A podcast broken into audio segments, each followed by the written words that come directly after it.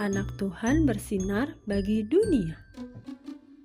Renungan tanggal 26 Januari untuk anak balita sampai kelas 1 SD.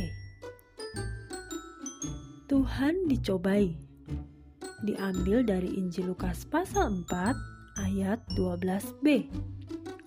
Ada firman, "Jangan engkau mencobai Tuhan Allahmu." Sehabis mandi sore, Mentari duduk di teras depan rumah sambil melihat Mama menyiram tanaman. Tidak berapa lama kemudian muncul Lisa, teman Mentari. Lisa sedang naik sepeda bersama mamanya menuju ke taman dekat rumah Mentari. Melihat Lisa lewat di depan rumah, Mentari memanggil sambil melambaikan tangannya. Lisa, sini kita main sepeda bersama yuk ajak Mentari. Mentari menghampiri Mama untuk meminta izin. Mentari, Mentari lupa ya. Sekarang kan tidak boleh berkumpul bersama teman-teman. Saat ini sedang ada penyakit COVID-19. Mama menjelaskan dengan tersenyum. Tapi kan Mentari mau, Mama. Kata Mentari sambil merengek.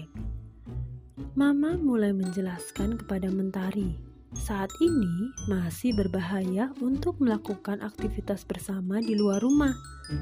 Mama minta Mentari untuk bersabar. Mentari, nanti kalau penyakit COVID-19 sudah tidak ada lagi, Mentari boleh bermain seperti biasa bersama teman-teman. Mama menjelaskan sambil mengelus pundak Mentari. Akhirnya Mentari mengerti dan patuh pada Mama.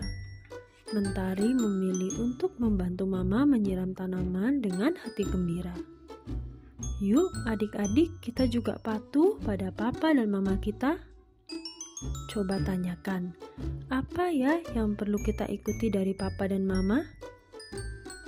Lalu, buatlah aktivitas menggunting dan menempel serta mewarnai gambar sebelah ini ya.